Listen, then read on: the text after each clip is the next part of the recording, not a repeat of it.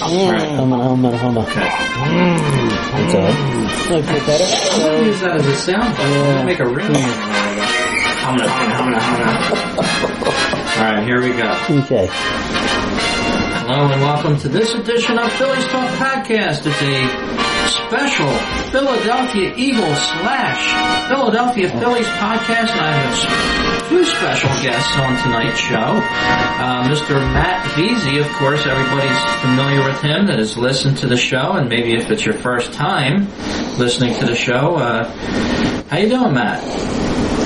Good, Rich. I was this. My first time back since October. So I, I think I was with you right before the playoffs started last year. Yeah, yeah, and I I actually only produced a few podcasts since then uh, on the Phillies. I was taking some time off uh, after the season, but of course now the holidays are over.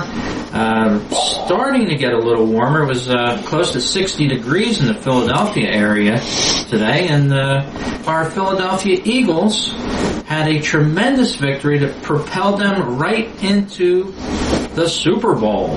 My Eagles fly. And with us uh, on this podcast, uh, born in Philadelphia, mind you, a good friend of mine, Mr. Mike McCabe. How you doing, Mike? I'm doing great. Thank you, Rich. Thank you for joining us. And you're a longtime Eagles fan. Uh, you go back to the days of the University of Pennsylvania when the Eagles used to play there in the stadium. At Franklin Field. Yeah, Yeah. 1960. Uh, you were there at the game. You had told me this story a few years ago, but uh, tell us that story if you wouldn't mind. we'll go back in time to the to the early days of uh, Philadelphia Eagles here. Well, I guess I was about 11 or 12 years old, and uh, back then you could go drive, you, you can go around the city of Philadelphia. You didn't have uh, the problems you have now today. So anyhow, I got, in my childhood, somebody gave my parents a couple single game tickets to the Phillies, so I saw, I saw, um, Sonny Jurgensen make his first appearance back in, in Philadelphia at Franklin Field after he had been traded to the Washington Redskins. Now, Sonny Jurgensen. Now, for our listeners, uh, we got to remind Mike that our listeners are probably uh, 20 years old. This goes back a ways. This goes back a ways to uh, the early days of the Washington Redskins when uh, you know their logo didn't didn't cause many issues Right. in this country. Um, but yeah, Sonny Jurgensen, he he was a legend in the game. And if you're not familiar with him, go over to Baseball Reference, uh, the NFL site, look him up, and uh, see what a great player he was. Sorry about that, Mike. Christian Adolf Jurgensen to you. and, and I remember him getting sacked, and they had just put new, new artificial turf or something like that down on Franklin Fields on the on the playing surface. And somebody stands up behind me and says, "Hey, Sonny, how do you like our new grass?" and and I was uh, fortunate enough. I went to. Uh, two other games. I, I just have a hard time re- re- reflecting on which one is which. But I saw the Minnesota Vikings with Bud Grant and Carl Eller and Alan Page, and I just loved them. I just loved the whole mystique about the about about them. And, and the, the last game I that I can reflect on is I was at the game where they bombed Santa Claus. Yes, uh, Eagles fans. It hasn't been just the latest group of fans back in the vet to bomb Santa Claus with snowballs. They also did it back in the '60s. Well, they never did We'll never get into this. We'll never Yeah, no, they didn't bomb them in the in the vet. They didn't. No, this all happened at Franklin Field. And they bombed the Dallas Cowboys in the vet. Yes, that, well, that was that was that was a well executed, designed play there. They were successful, and, and anything that sent Dallas packing, anytime, any place. In fact, I think it's pretty well known Rendell. Rendell threw a snowball. You mean Fast Eddie? Yeah. Fast Eddie, He's on, record, he's on record for having thrown a snowball in that game. and he's a, and he's an ex-governor of Pennsylvania as well. and he's the prosecutor of Philadelphia. They could have locked him, could have locked him up, right? No comment. Don't get me started on Eddie. Okay. Well, Yeah. anywho, thanks for that look back to 1960. But you know, listen, you. before we totally move on from that, mm-hmm. I'm like to that 1960 uh, Eagles championship. My father mm-hmm. uh, police officer for 30 years. Was a he was in the police academy as a rookie uh, or just coming out of it, and they were assigned to Franklin Field. He worked on the field, um, providing security as a Philadelphia police officer in that 1960 NFL championship. So he was there too. Wow. So Small world. yes. Well, uh, I would have been quite young, And you were, of course. but it, uh, but a future brother-in-law, who's now de- deceased, he was uh, a backup offensive lineman center for for Green Bay Packers then. His name was Ken Ken Iman. And they lost in Franklin Field, then they won the next two years in Green Bay won the next two years. And then he played for the uh, Los Angeles Rams. And I, he didn't get married to my sister till much later, but I remember seeing him play. He was a center and uh, for Roman Gabriel. Start of the uh, Vince Lombardi dynasty. Yes, he, yeah, he was with them for four years. Yes. So, that's a look back uh, towards a, an era which will never be replaced, probably in Philadelphia. I've, I've been to the stadium there at um, Franklin Field, and it's just it's a marvelous stadium. It's something that um, I think they underutilized today in Philadelphia. But guys, we have a, And sports local sports fans, uh, great chance to get down there every spring uh, for very highly publicized Penn relays. Hmm So it's still, like you said, a great facility. And when people start seeing the Penn relays advertised, uh, hmm people, the local people, it's a good chance to get down there and see a great old stadium. Yeah, and there's uh, there's a lot going on down there. If you're a visitor to Philadelphia, if you're coming into town, um, and it's springtime, which it will be soon, and we're going to get to the Phillies. I promise that. I know this is Phillies Talk podcast, but uh, there's a whole complex at University of Pennsylvania. They're playing uh, tennis there, softball. Uh, it's a great complex. So if you do come to the city of Philadelphia, make yourself at home, uh, explore all that Philly has to offer, and a lot of. Go ahead. the Palestra, Palestra's there. hmm Yeah. Nothing like a big five game at Palestra.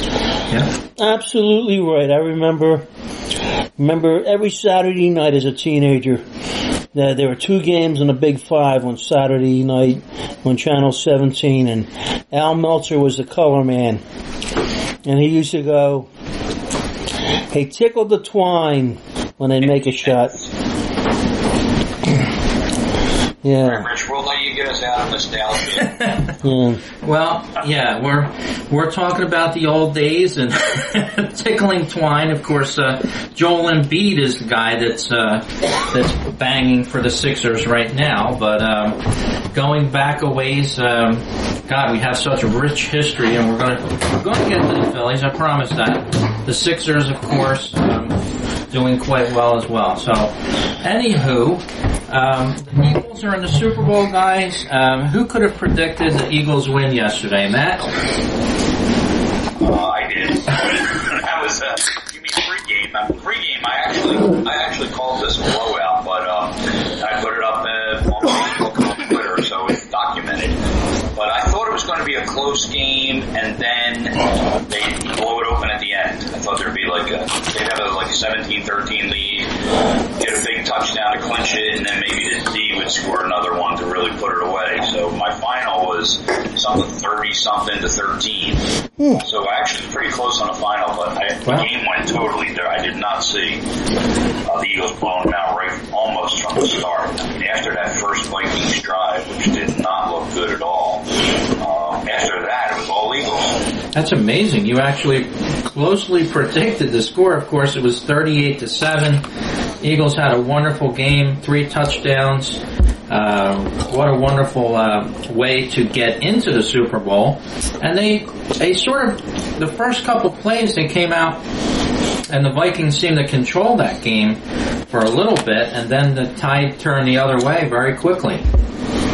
First drive, the Vikings just drove down the field. I mean, they just could not stop them. And, uh, I was kind of feeling like my wife made a pretty pretty good comment watching the game with me. She said, you know, it was such a dominating drive by the Vikings that uh, the Eagles were not looking like they were ready. And uh, the comment that my wife made was that they just need one play. The Eagles looked like they needed one play to, to turn it around, and that's what it was. They got that interception, uh, ran it back for a touchdown, and everything changed.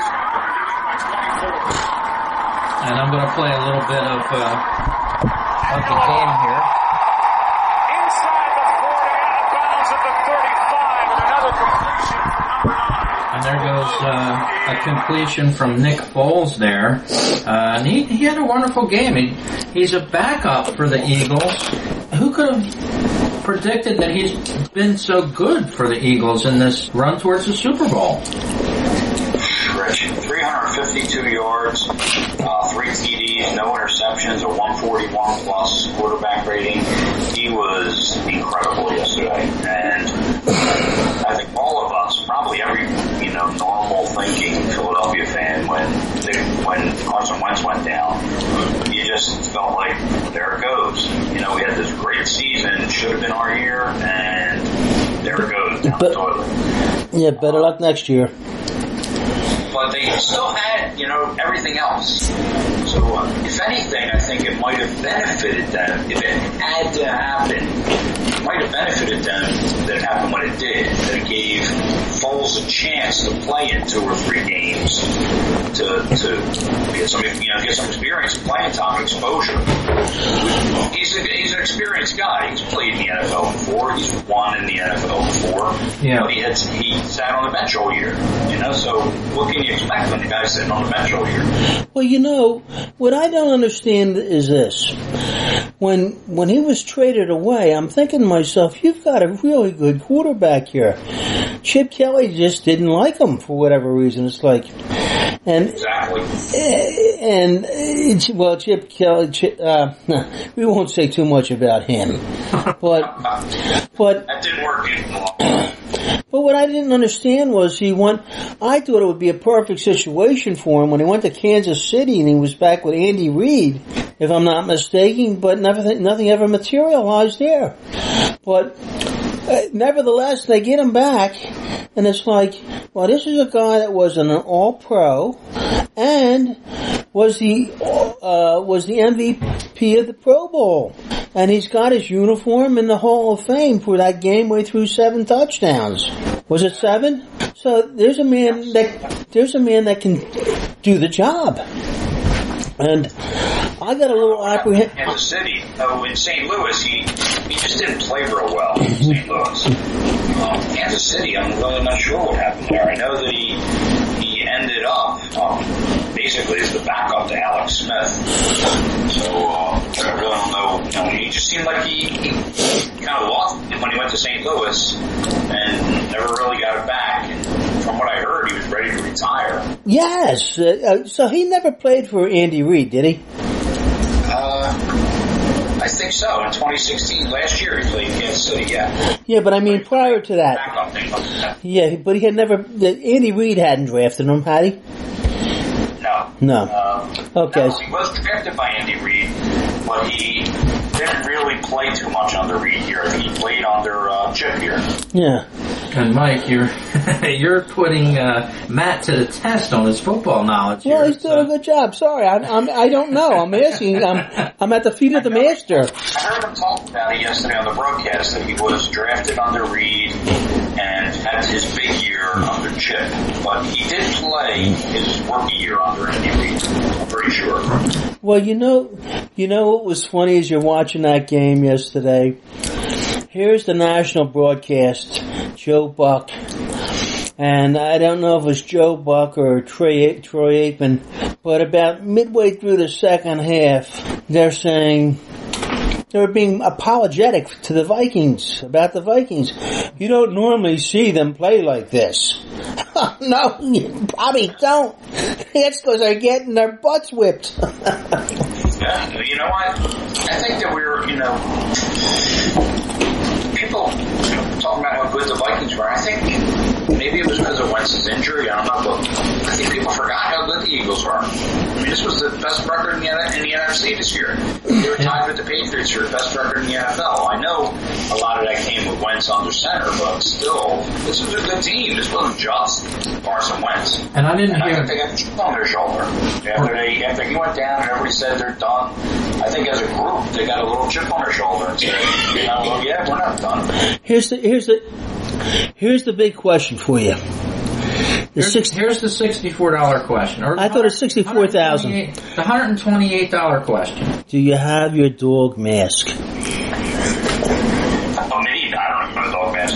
No, I no. I- all of. I don't care for the dog mask. I'm not. I'm not on board with that. The, in I my can get one, but I don't know.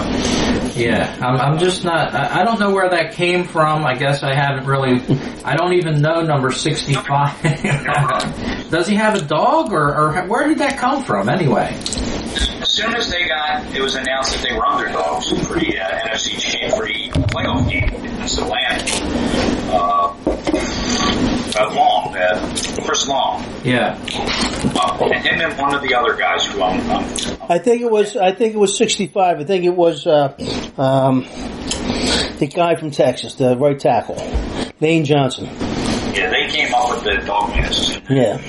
You know, it spread from there. Once he wore it in that post-game interview, it just took off. I had to get one.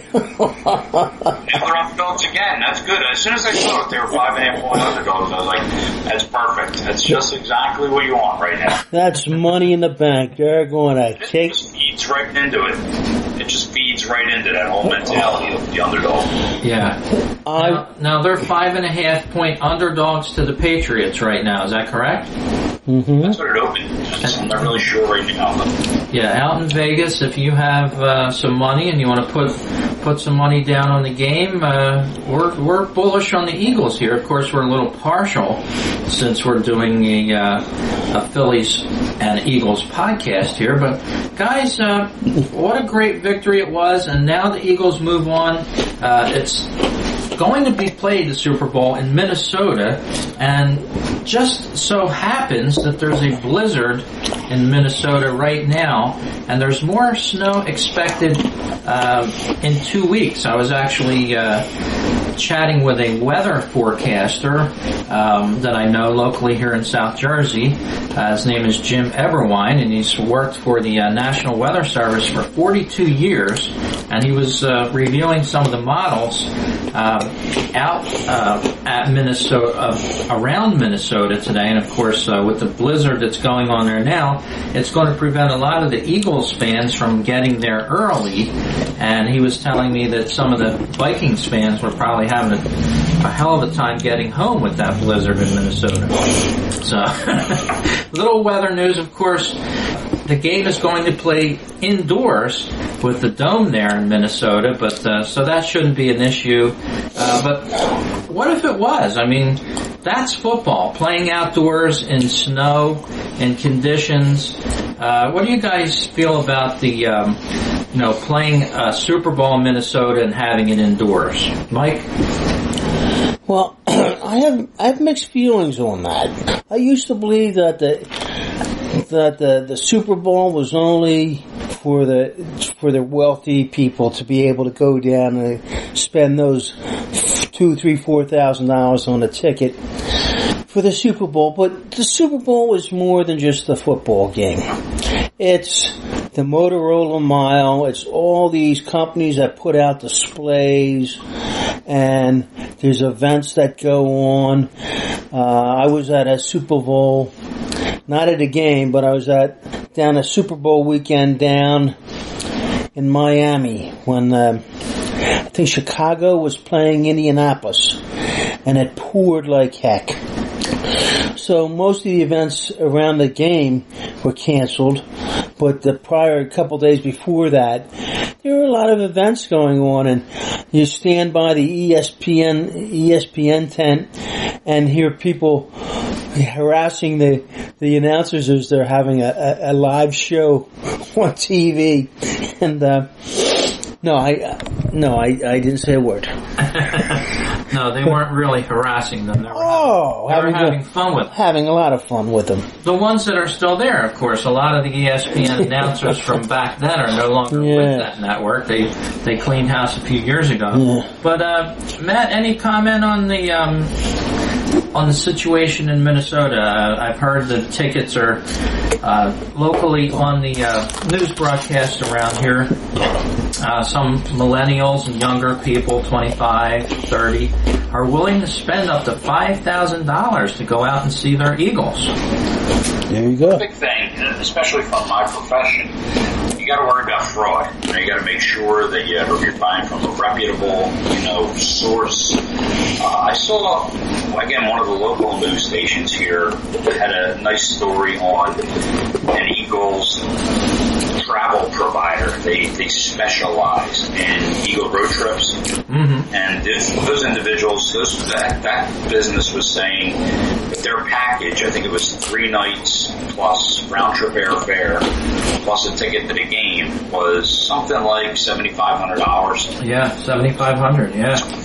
But if it's a once in a lifetime thing, you know, I, I could see a lot. I could see a lot of people jumping. I think you're. I think you're going to see a lot of Eagles fans. Yeah. So Yeah, I mean, how I mean, many... it's pricey, but you're going to see a lot of people say, "Hey, this is a once in a lifetime thing." Uh, you'll, you'll see people taking out loans. You'll see people hitting whatever savings they have, Credit cards, the whole nine yards. credit cards. Hitting little old ladies over the head. Mike But just the said, thing is, but the thing is, when you're dealing with a source like that, Mhm. they're reputable. You know, these are people who run Eagles road trips constantly. Their sources are good. You know that the tickets are going to be good, so you can you have a lot of peace of mind when you're dealing with a source like that too. Right.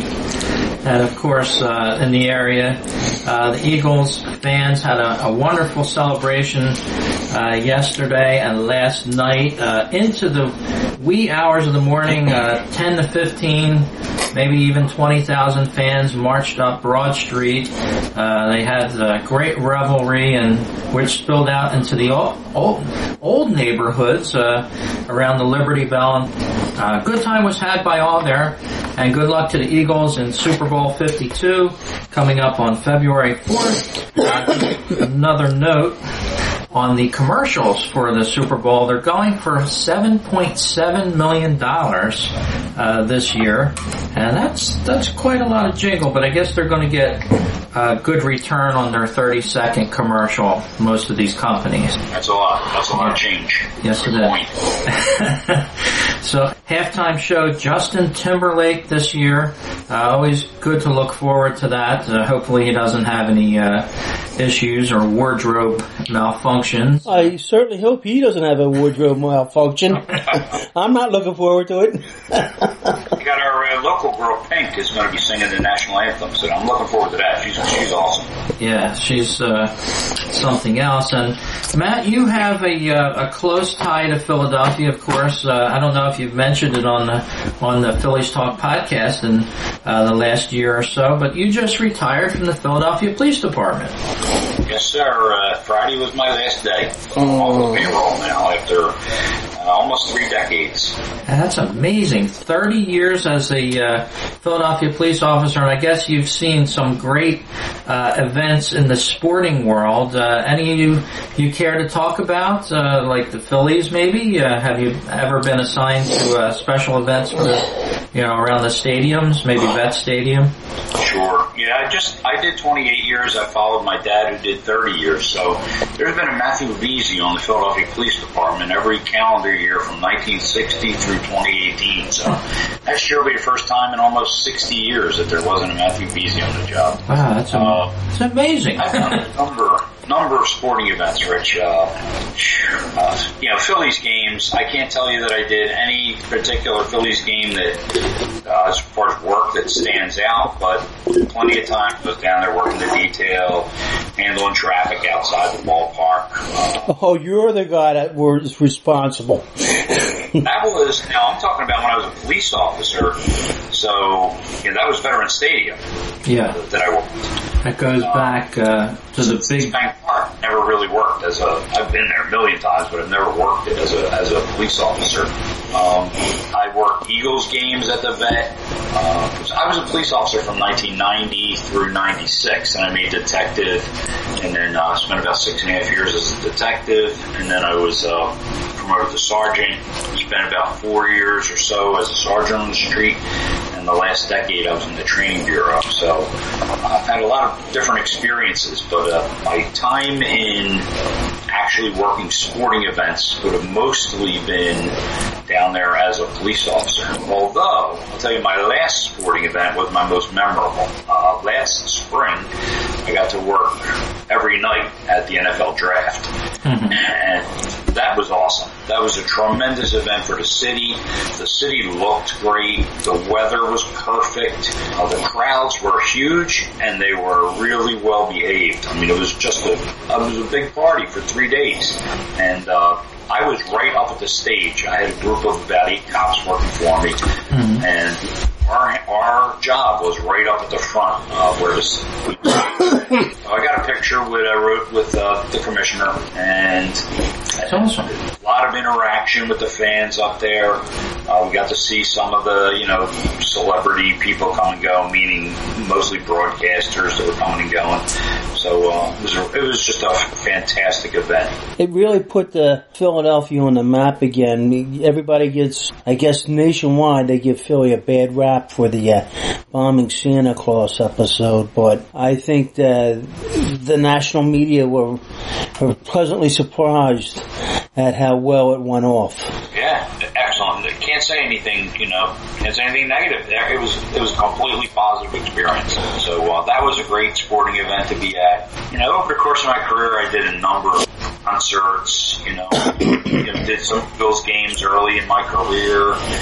Um, so And of course, um, those who aren't familiar with the Philadelphia area, uh, the stadium complex is in South Philadelphia, and it, it really always has been, uh, for the most part, for the past, uh, I would say maybe 40 years, 50 years. I know there was talk about having the Philly Stadium uh, rebuilt in the uh, Chinatown district. That goes back to 2004, and that was a plan that never happened. But Fortunately, it, and Mike said, fortunately, of course, uh, probably due to parking and other yeah, traffic, yeah. other things. Even though, what we had two Philadelphia baseball teams in this town uh, over the years, the Philadelphia Athletics, uh, going back many years. Uh, Mike, did you ever go to Philadelphia Athletics when you lived in Philly or growing up in Philly? They left the year before I was born. Oh, you just missed them. Just missed them. Wow. he's not Kind- that Rich. Yeah, yeah I, I, I'm gonna leave with my, I'm, I'm gonna leave as soon as I can find my walker and my dentures. I'm going to try to. Um, um, you know, I'm not familiar with when the Athletics actually stopped playing. 1954. Six or fifty-seven, 54. Wow. fifty-four. 54. Yeah, they, they went to Kansas City for about a decade, yes. and they went to Brooklyn. So a little history there for you. But getting back to the stadium. Where's my teeth? Uh, Mike's looking for his teeth. Yeah, all the stadiums are right in South Philadelphia. There was a JFK stadium down there, which um, some older listeners may remember from Live Aid. Phil Collins playing both sides of the Atlantic that day, and they tore that down. And that's sort of where um, the Eagle Stadium is now, is it not? Or, or was Wachovia right near there? Um, the um, Yeah, Wells Fargo Center. where JFK was. You also spill over like JFK was there, and then you had the Spectrum, like Right. kind of like uh, next to that, and that whole area where like the Spectrum and JFK were, that's that's all now where like the Linc, the parking lots, and the Wachovia Center are.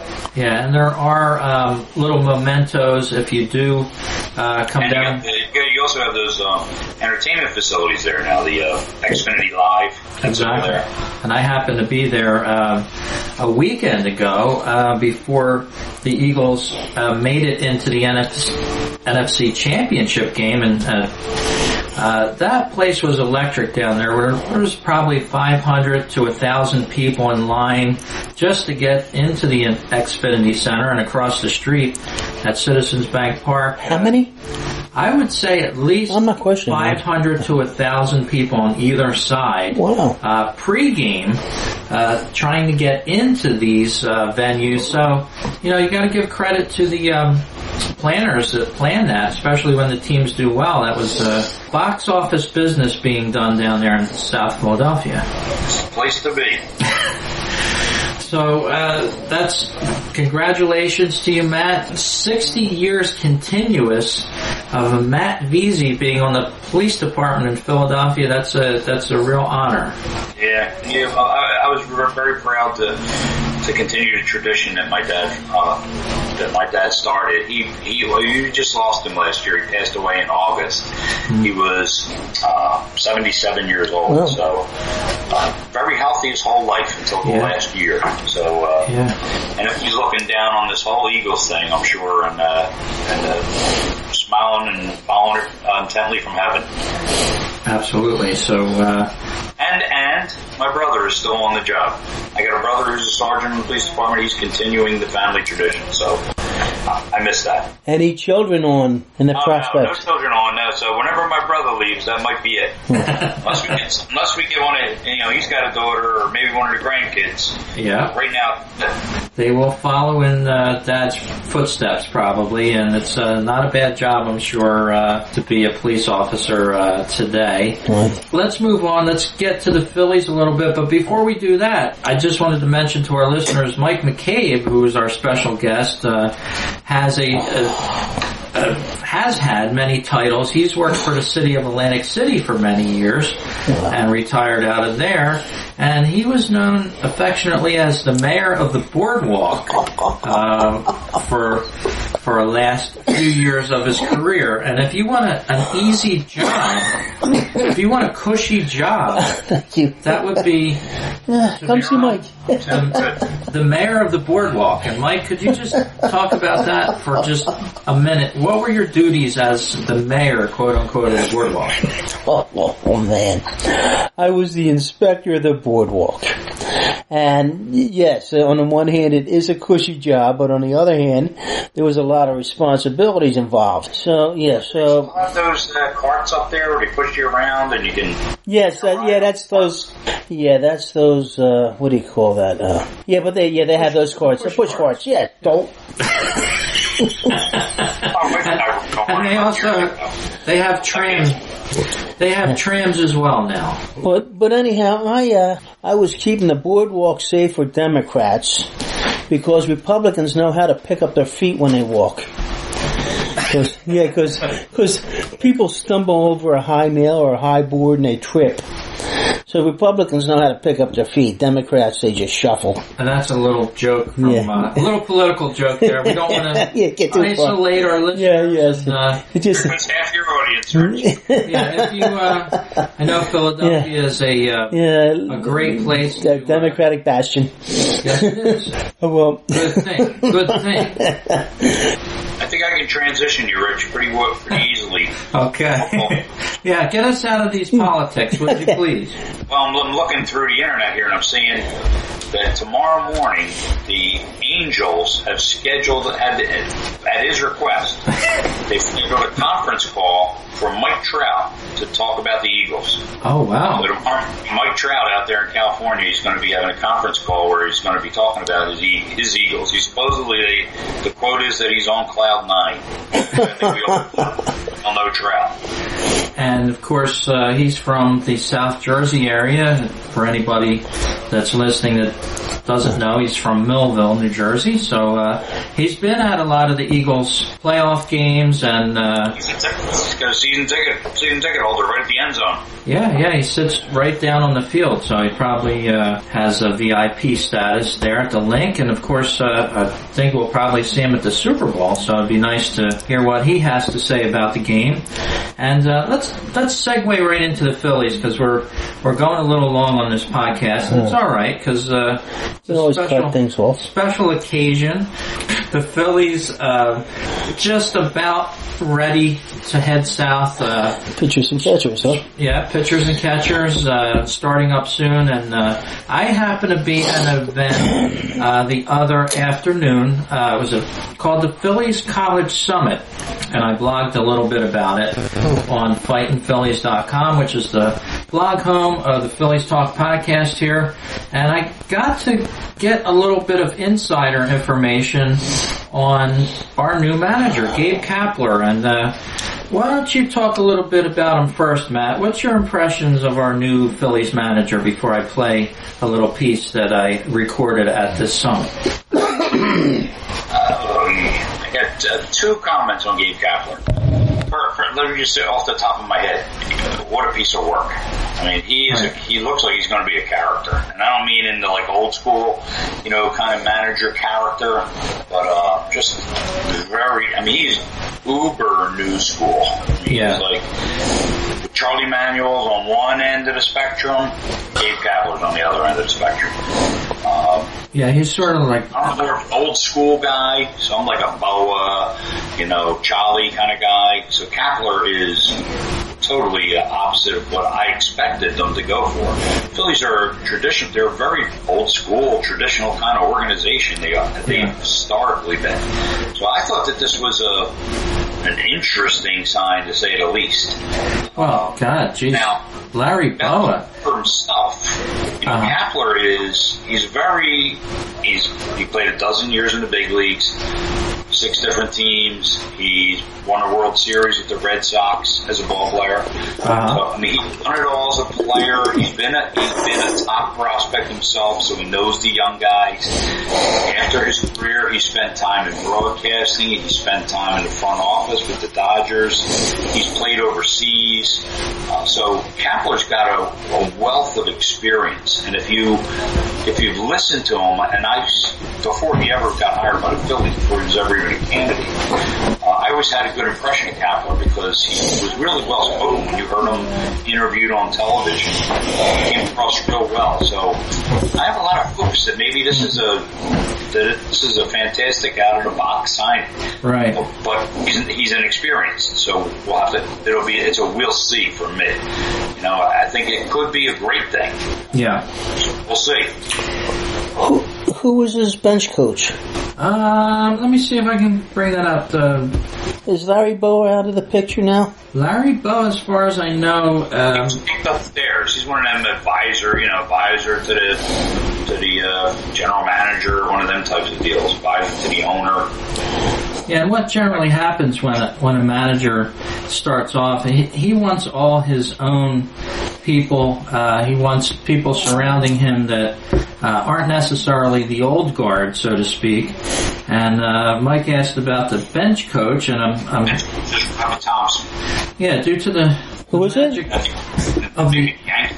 Yeah, he comes from the Yankees. Rob Thompson is is his name. Uh, so Mike now knows the bench coach of of the Phillies, and I didn't know that either. You know, this this changeover to the new guard, so to speak. Uh, they basically clean house uh, with the coaches, uh, and that's that's to be expected. A lot of people expected uh, Dusty Wathan to become the manager of the Phillies. Of course, uh, he's been with the minors for the Phillies for many years, and he'll be the third base coach this year.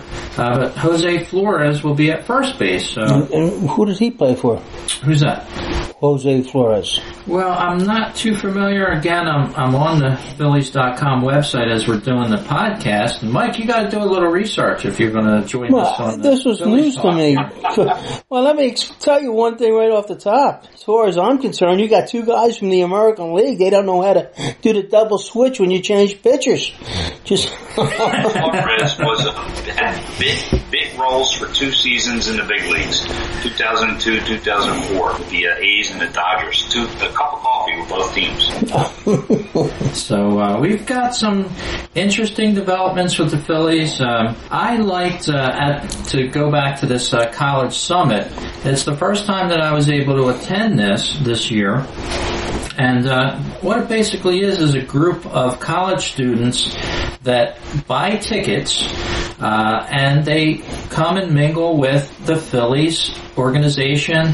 Uh, there was five or six different stations set up with. Um, there was the director of broadcast for the Phillies, Mr. Rob Brooks, and he was awesome. He um, talked to uh, many of the college students about uh, getting their foot in the door with the Phillies, and of course, uh, it's a competitive field, and it's one that a lot of these college students don't get paid. It's one that you know the Phillies organization um, utilizes as well as other sports um, organizations as well uh, for the college crowd, the new up and coming uh, kids. They're looking for careers. So um, it was great to be part of that. And let me just play a minute or two of some of what uh, Mr. Gabe Kapler had to say about how he um, broke into the game of baseball and a, and a personal story that he shared about a manager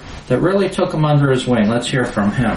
It's a good question. I, I mean, I think that pretty wide ranging. Um, I guess from I can pick and choose from different managers that I've been around and some of the characteristics that they've brought to the table that I think are, are pretty special. I bring up Terry Francona pretty often. He was my manager with the Boston Red Sox in 2004. And I remember looking down at him in the dugout and he always had a smile for me whether I was swinging the bat well or not. That stood out to me as something that was really important because just like every, we're all human beings, right? When we struggle, the first thing we, we look for is, is reassurance from somebody, anybody, that we're going to be okay. So to get that from my manager in that particular time was, was powerful. Another story similarly, I was with Johnny Oates. I don't know how many people know who Johnny Oates was, but Johnny was uh, a manager for me in the with the Texas Rangers organization in 2000, 2001. And I was going into my second season. Went to spring training, um, had been traded for Juan Gonzalez in a, in a big package deal. And I don't, I felt like I had a lot of pressure on me. Maybe I didn't, but I felt like I did. And my spring training was just awful. I had gone through 15 at bats and hadn't struck one ball hard. And frankly, I was, I felt very alone. Johnny was an older dude, um, but very warm. And he walked me out to right field. He put his arm around me and he said, Cap, you are my opening day right field.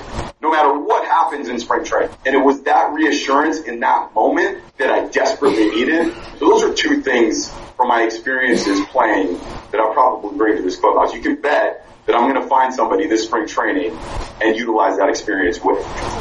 And Thank that's uh, Austin. Austin from DeSales University. If you, if you would just, uh, when you ask the question, let us know where you're that, from. that was Austin from DeSales University that had that question for Gabe Kapler. And uh, it sounds like he's uh, going to be a guy that really uh, takes some of these younger players under his wing and uh, gives him, give them rather, um, some good advice that he may have learned uh, coming up through the league.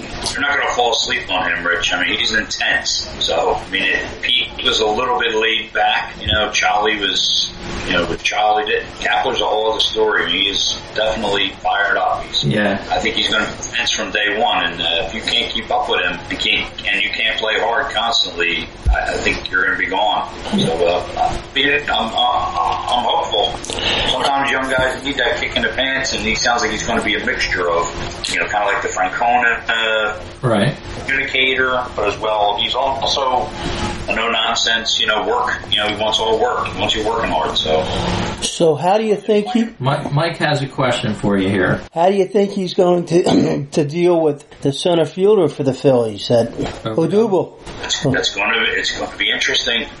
I don't know. We'll see. You know, Duval, he drifts sometimes. Yes. when, when he's when he's on, he's really on. He's like an all star when he's on.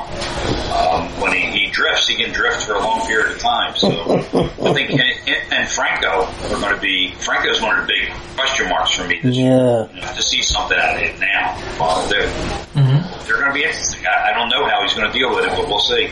And of course, Cap, They as have he, other options out there, you know. Right. Now they have other options. sure, You know, you figure they got, uh, they're sticking, they're going to go with Hoskins in left field for the most part. Uh, Nick Williams in right, so you, you know, you have Altherr. So it's Yeah. like, if Odubel goes too far afield, you know, it's not like they don't have other options. Altherr is a very good outfielder. Can play every position. Won a Golden Glove and won a Golden Glove in the minor leagues. and a Golden Glove, not a glove, a glove. Did you say a glove or a glove? Oh, glove, whatever it takes. Okay, Yeah, Golden Glove. we'll take that. One way or another. it was gold. Yeah, it was golden. So Be interesting to see how they mix it, mix and match in that outfield. Yes, it will indeed. and as Those guys don't need to play. I mean, they're all at that age where they don't need to be sitting around. No, That's what made the Santana signing a little bit, a little bit odd to me. You know, Yeah. I'm not really all totally 100 percent on board with that signing, but I, I sort of, I, I think you're, I think you're 100% correct in your assessment there uh, about the Santana signing. And I think the Philly season all changed around last year with that kid Williams when they brought him up. Do you remember there were articles in the newspaper saying he was a bad attitude and things like that in the minors? Do you remember reading any of that? sure, that was from the year before. That was a big knock on him. That he was a little bit immature. Supposedly, from everybody around the game, around the team, he really grew up a lot last year. Promoted. His uh, his change in attitude and and uh, work work ethic and his work habits and that that is what got him promoted last year. Okay, because uh, He did well. He got promoted. Because I'll tell you what, I'm watching him in in his interviews after the game. A couple games, he had a real couple good games and won the game for him. It's like the kid was nothing but smiles and enthusiasm. I'm thinking, who who was this player? This is not the player that I read about in, in the minors pouting and. Uh, Boring and hard. Well, he changed. He changed the whole season around for the Phillies, as far as I'm concerned. That was the best move. What do you think about that? him and Hoskins. You know, that when Hoskins showed up. Uh, Williams came earlier. I think Williams came like June, maybe. Yeah, he came in a couple months earlier, but I'm just saying he's he was the emphasis. I mean, he started it off, and then they brought Hoskins up. Oh, uh, yeah. I, I just think that the whole team started playing better when he was around there. It's so nice and refreshing to see somebody with a smile on their face, and it's not drudgery. And they're, you know, you could tell he was honestly happy to be there. Yeah, I agree. That's an awesome comment. Let's hear one more here. One more from, from the Phillies College Summit here. My name's Dan Quinn. I'm an MBA candidate at Rutgers University. Um, my question for you is obviously getting to the majors is a pretty difficult task. Getting to the minors is a pretty difficult task. Was there a moment or an age, a time when you were in college where all of a sudden it was like, wow, I could really do this? Uh, yeah, I guess I guess my freshman year of college, um, you know, I had three months of fall ball before that. You know, I just came on campus thinking I was hot stuff. Um, quickly failed, quickly, quickly failed. But my, it was probably the best thing for me. Um, I didn't didn't start the um, the first couple weekends when I was in college. I got an opportunity and kind of never looked back from there. Um, I ended up being a freshman All-American, and that was kind of you know, like I said, my coach kind of instilled that, that thought process of learning about the mental side of the game. And that was really the first time where I'd seen results um, from focusing on that instead of just, you know, trying to get by physically. So that was kind of a, a eureka moment. Like, okay, I, maybe I can do this. Um, and then, you know, the confidence kind of just grew from there. So there's uh, Gabe Kapler again. Uh, explaining to these young uh, college students how he came up in the game. Not a lot was known about Gabe Kapler to us, uh, Matt, before he became the Phillies manager, and he sort of came out of nowhere, really, uh, in the field of qualified managers uh, that were out there to get this job. And I, I just, um, I think Matt Klentak, Phillies GM, really did a great job finding this diamond in the rough, so to speak, in Gabe Kapler.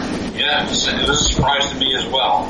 You know, like I say, if you look at his record, know, he's got all he ticks all the boxes. You know, he's got tons of experience and, and a wide ranging experience. So, uh, excuse me, he's got a, a, a great age.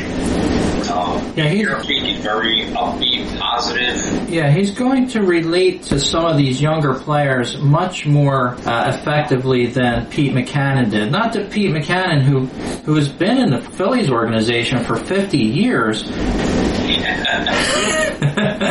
So, so younger Phillies fans who, you know, they don't, they don't even remember who Scott Rolen is, let alone that he was a Phillies player. That was feels like it was yesterday. All right, maybe we're showing a, a little bit of our age here, but uh, you know, the uh, to wind up our talk about this college summit, uh, the Phillies put on a great program. Um, they offered uh, snacks and things like that for these college students, and uh, gave them a good opportunity. Uh, there were some people that came in from Ohio and as far as California looking for these jobs, and again, they're internships for the most part. They they're not getting paid.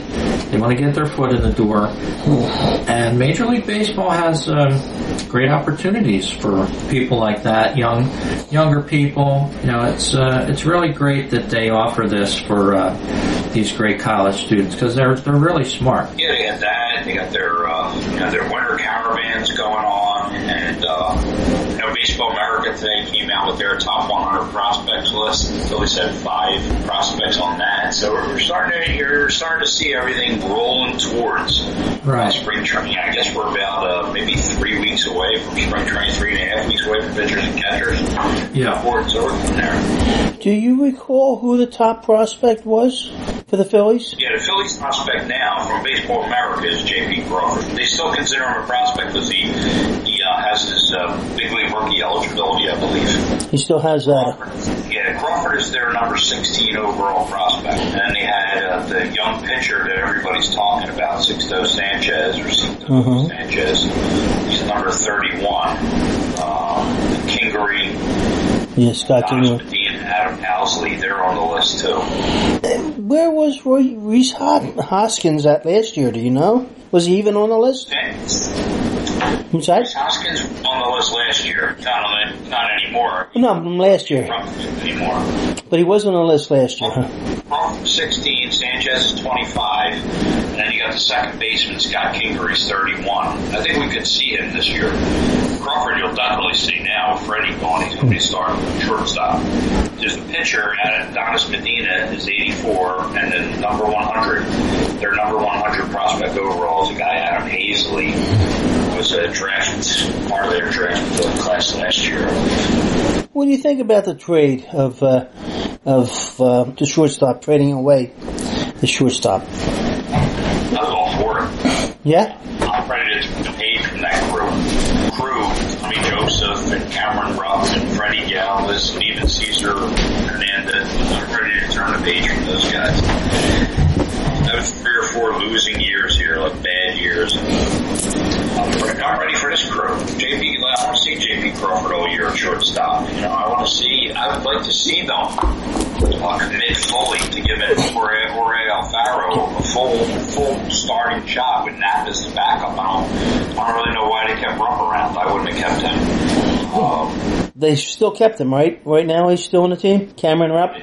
We're gonna have to. We're gonna have to. just signed him. We're gonna have to get Mike a Phillies press guide for the holidays, Hmm. and the actually the for opening day we're gonna have Mike a press guide. Cesar, I think, at second base, I think Cesar's going to, yeah, he'll start the season as the second baseman, but Kingery, if he, if he plays well again this year, uh, Hernandez is going to be a trade chip. I think maybe you'll see Cesar go, depending on, you know, whether they're in contention for a wild card spot or not, which is a possibility. But if they're not, I think you'll see Caesar go around the trade deadline and start getting Kingery up here.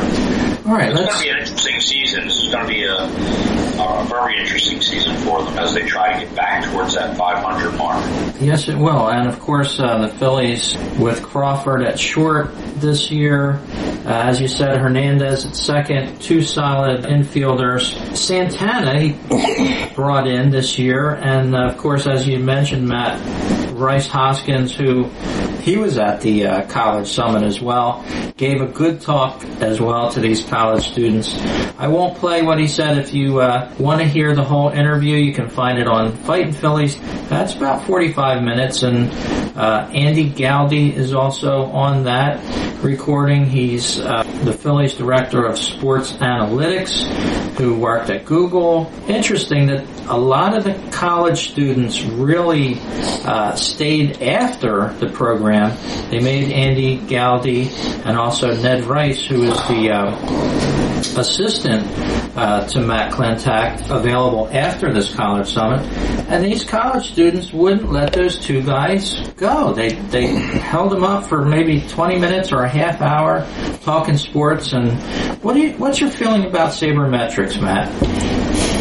Uh, oh, well, that last thing you said about they wouldn't let them go, that doesn't surprise me at all. I mean, the younger generation, uh, so you're talking about college kids, these young kids, they're all into the analytics. And Andy Galdi is an analytics guy. That's, that's what he's here for. Um, so that doesn't surprise me here that they were interested in keeping them around, talking to them, picking their bone, picking their uh, brains.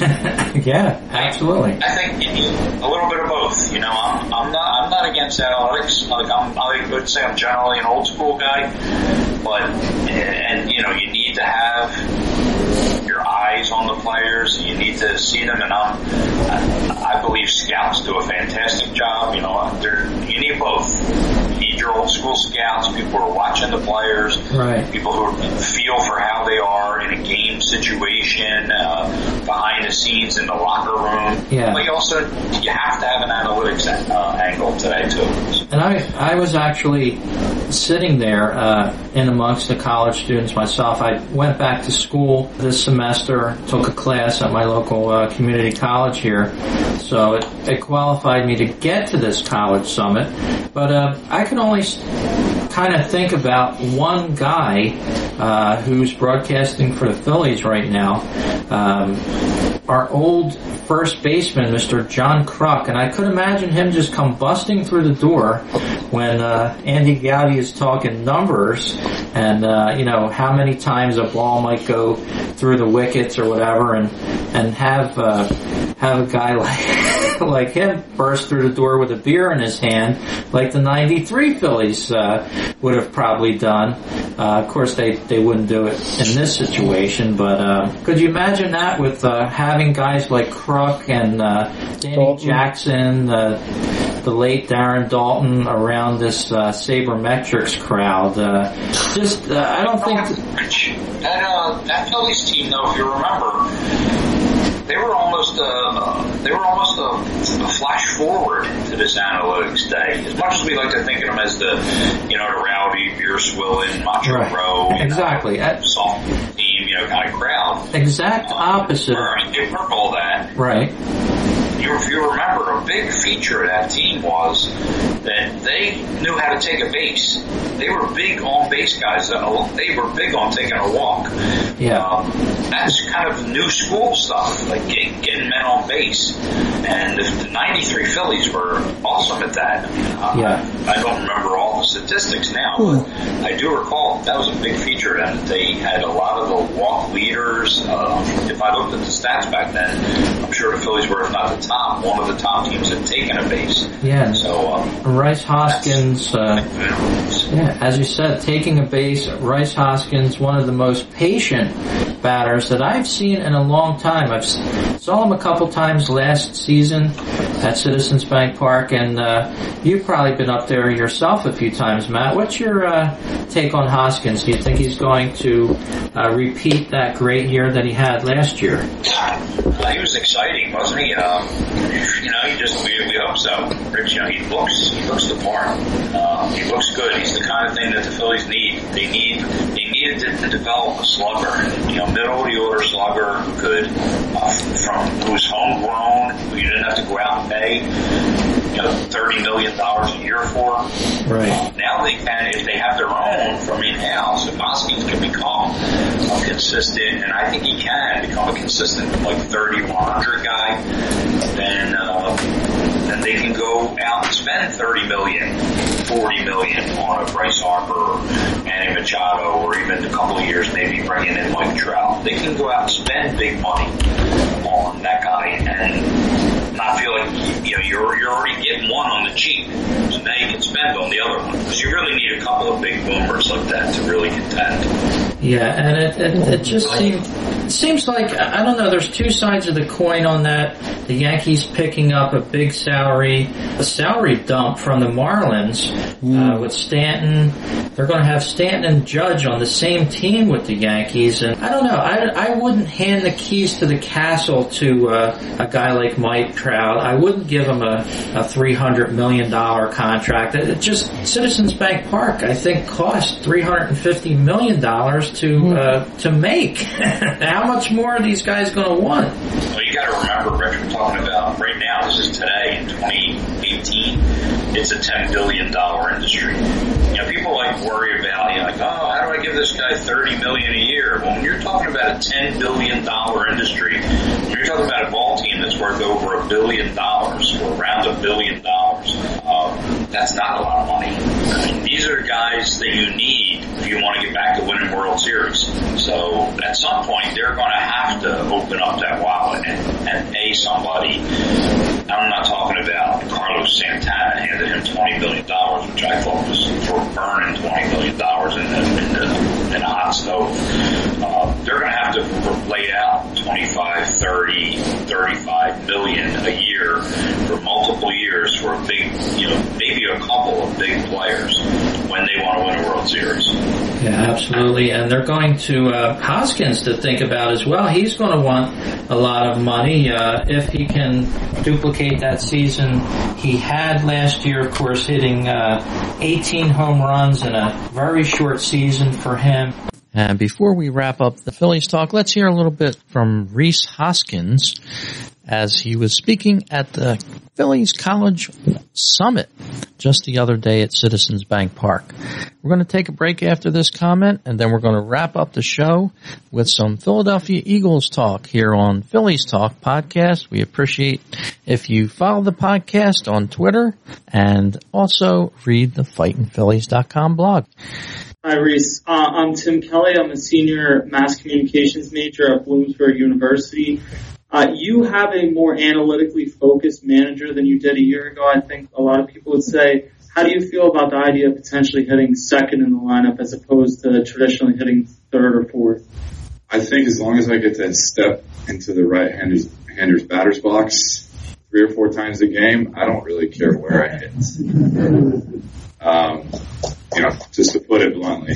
Uh, no, I, you know, I, I'm open to anything really. It's, um, there's a lot of information out there. You know, when you say analytics, I think the layman's term is just information. Um, I think the one thing that Gabe has kind of stressed to us has been that things are going to be fluid, and just because you hit second or third or fourth one night doesn't mean it's going to be second or third or fourth the next night too. So, um, you know, he's been really open with us. I'm excited, no matter what. if I see my name on the lineup card, I'll be ready to go that night. The Braves and the Phillies face off 19 times a year, and we don't like each other. But the podcast community certainly does. Atlanta Baseball Talk and the Phillies Talk podcast. Listen to them both.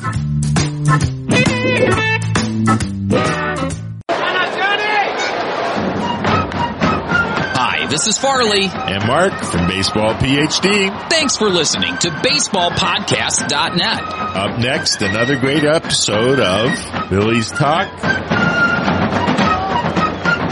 Hi, this is Gary Matthews. You're listening to Fighting Phillies Talk Podcast. Brewtown Sports is your source for Brewers news and notes. Join Mr. Brewtown as he keeps you up to date on all the happenings of your Milwaukee Brewers and Major League Baseball. Follow the show on Facebook and Twitter, Brewtown Sports. Listen 24-7 at brewtownsports.podomatic.com. Hi, this is Gary Mack of Mets Musing, and you're listening to my good friend Rich Baxter on Phillies Talk, right here on BaseballTalkRadio.com, the home of great baseball talk shows.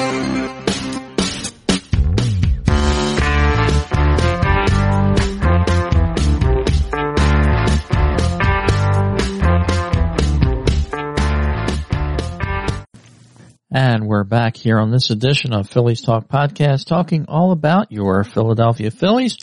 And I wanted to make special mention of our newest member of the Phillies Talk Podcast team. That's of course Mike McCabe, a longtime friend. We go back to the mid 80s and uh, he was nice enough to join us on this podcast and I hope he takes note and joins us on future Phillies Talk podcasts as well. It was great to have him on this show. And we're going to wrap up this show with some Eagles talk. How we think the Eagles are going to do in the Super Bowl 52, which is coming up from a kickoff at 6.30 p.m. in Minneapolis. So, uh, here's our wrap up of Phillies Talk podcast for our special Eagles Super Bowl and spring training preview for Phillies Talk Podcast. Follow us on Facebook and Twitter, the Fightin' Phillies blog. You can find us at fightinphillies.com. Well, let's give our uh, three picks for the Super Bowl 52, who we think is going to win it, and uh, who's going to be uh, the game changer in this game. Uh, Mike, you go first. I'm taking Philadelphia all the way. I think it's going to be a blowout. Uh, well, of course, I, it would have to be the quarterback. If it, if it's as I look at it Okay, so Foles, uh, you got Foles as the MVP for the Super Bowl, and give us a score prediction, if you can. Pull it out of the air, anywhere. 28-14.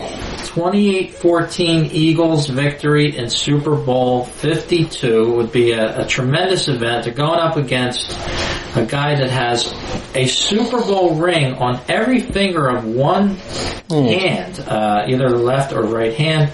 But uh, how about you, Matt? Who do you like?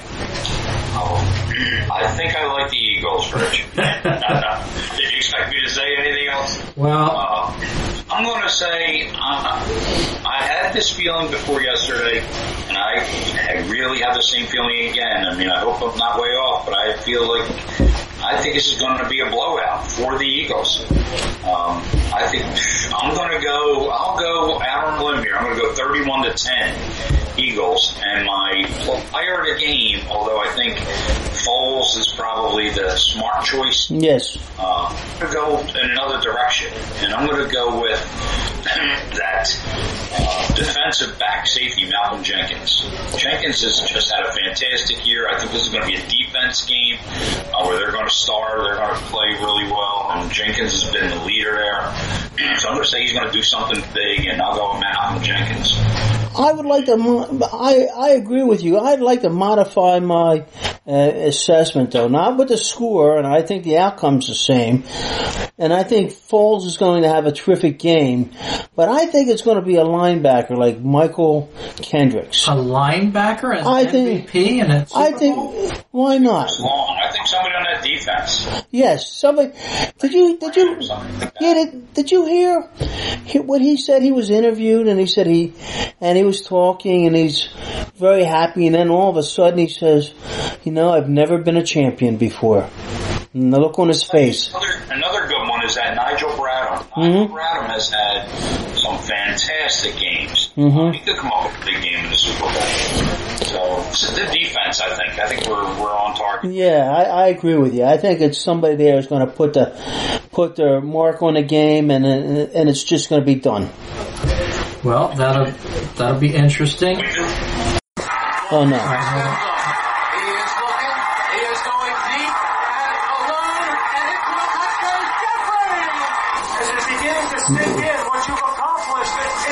And uh, that, of course, uh, nice down the short air.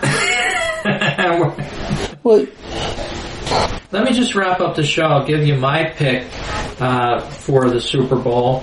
Uh, I'm going to I'm not going to give a pick, but I'm on ESPN right now, and I'm going to say that ESPN is saying that the Patriots have a good chance to win if they can control the turnovers in this game. Oh. They're- Apparently, they're saying that the Patriots, uh, Mr. Mike Reiss from um, ESPN.com, the Patriots in the Bill Belichick era, rather, are 159 wins and only 15 losses when they have a positive turnover differential, uh, including the playoffs. So uh, he he gives that uh, great credence that you know sometimes in a game like the Super Bowl, it's not the great plays that a team makes, but it'll be the mistakes that they do or don't make. whether or not it be the Patriots or the Eagles. So, uh, looking forward to a great Super Bowl uh, coming up February 4th. And Matt, I want to thank you for joining us, of course, and congratulations again on your Enjoy. retirement from uh, the Philadelphia Police Department. And Mike McCabe, uh, we're going to nickname you the mayor of the boardwalk because I think we're going to have you back a lot uh, for 2018. Mm. This sort of worked out well. This uh, trio of uh, Phillies fans here, Matt and Mike. Matt and Mike. Bringing up the rear here, buddy. It was fun. I had a, a pleasure. It was a pleasure listening to you. I've learned a lot And, from you. and talking with you, of course. Well, yeah, that too. That goes without saying. Well, thanks for listening to this edition of uh, Phillies Talk Podcast, and uh, join us on the next one. Good night, Matt. Happy New Year's.